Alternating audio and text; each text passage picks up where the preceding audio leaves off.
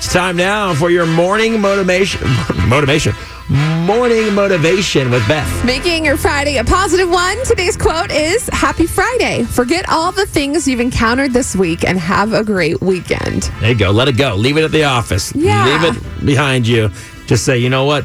I'm going to do a little recovery, some rest, all that good stuff, and I'm going to start Monday fresh. But right now, I'm just focusing on the weekend. Exactly. Spend Love time that. with your family, your friends, your loved ones, and have fun this weekend. Relax. Good stuff. Should have decent weather too, right? Yeah, it's going to be good tomorrow. A little cooler, 76 and lots of sunshine. And of course, the Spurs start on Saturday. Hey now. Hey now.